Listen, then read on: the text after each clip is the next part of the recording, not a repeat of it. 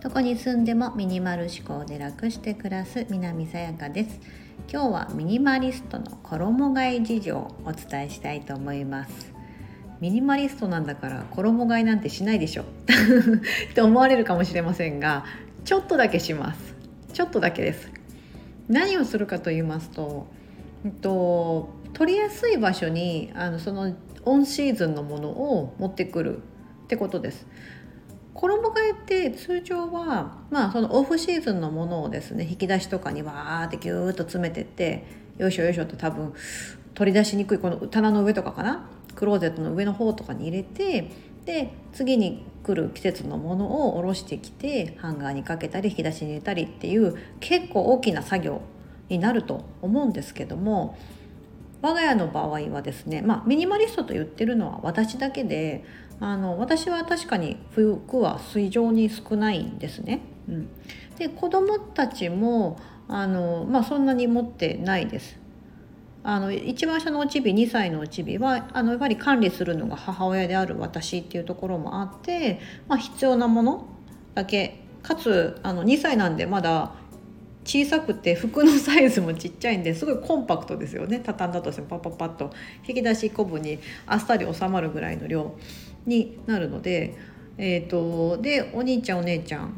の分もですね、まあ、引き出し1つ分ずつぐらいでそのシーズンのものであれば収まるぐらいの量で管理しております。でとは言ってもですねあのやっぱり半袖これから着なくなる T シャツの半袖は、えー、つ奥にしまってまたは引き出しをこう一つ下の段のところに入れて今シーズンのものを手に取りやすい場所に持ってくるってことはやります。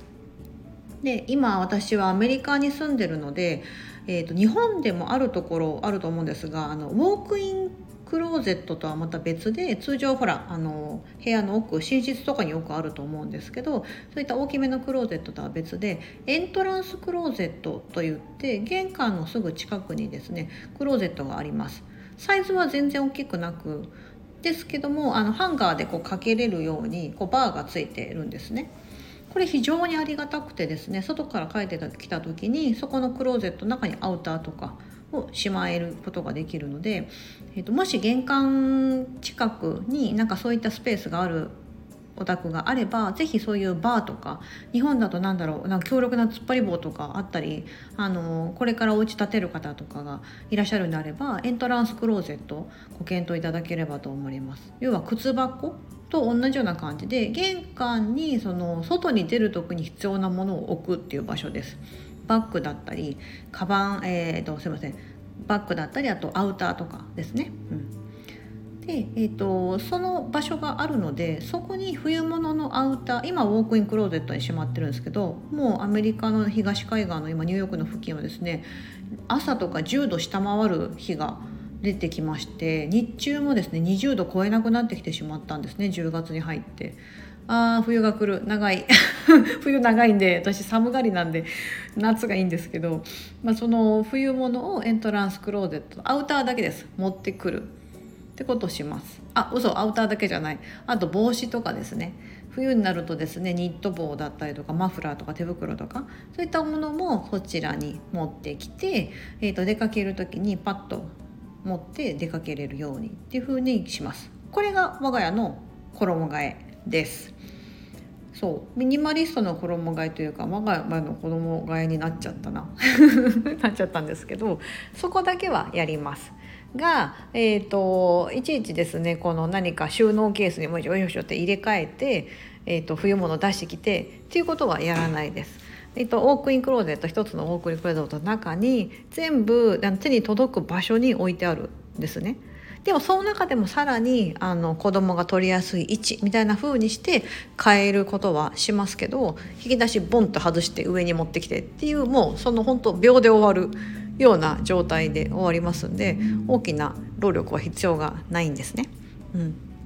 それぐらいはやるようにしてますが、うん、皆さん衣替えといったらどこぐらいの範囲でされてるのかな？人によって差はあると思うんですけど、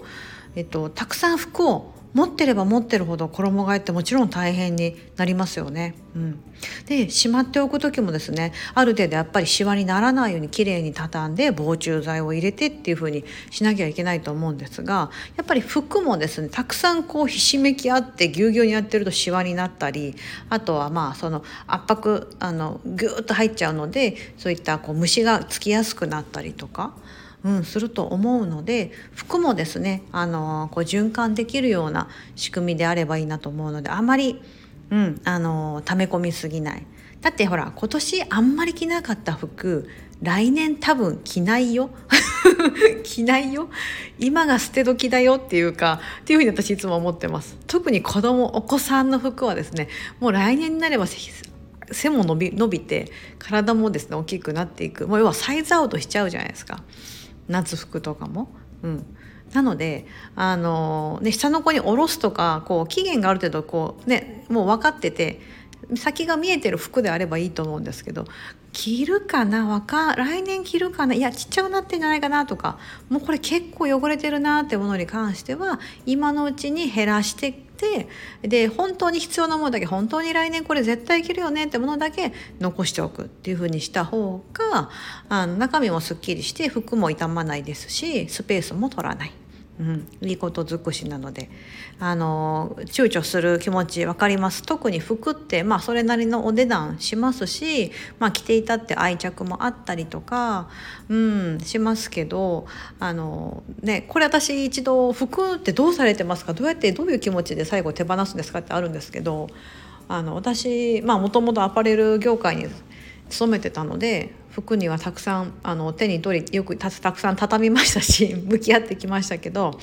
服もねやっぱりもともとは布なんですよね。布切れなんです。それを裁断して裁縫して形にして、まあ、販売してるのが服だと思うので私の中ではですね最後はタオルを捨てるのと同じような気持ちで服も捨てますし服も布っていう意識を持ってるのでボロボロになったとかサイズアウトしたってものに関しては切ってですね最後掃除に使ってポイッとバイバイってするようにしたりしてます。うん、お下がりでね残すものとかもちろんありますしあまりにも状態が良かったりしたら誰かに譲ったりとかね寄付もありますし、まあ、売ったりもまあ売ることは服あんまないかな。どうせ二足三文にしかならないわと思って売らないんですけど、うん、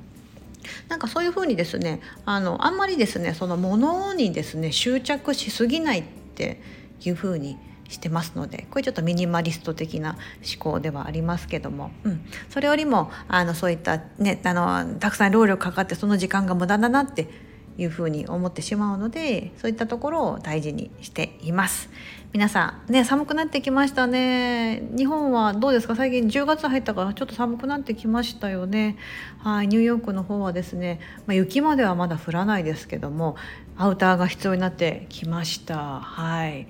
今月はりんご狩りに行こうかなと10月なのでアップルピッキングというんですがりんご狩りに行こうと計画しております。皆さんはどんな秋をお過ごしでしょうか？衣替えもサクッと終わらせて素敵な秋を楽しんでください。今日もお聴きいただきありがとうございます。素敵な一日をお過ごしください。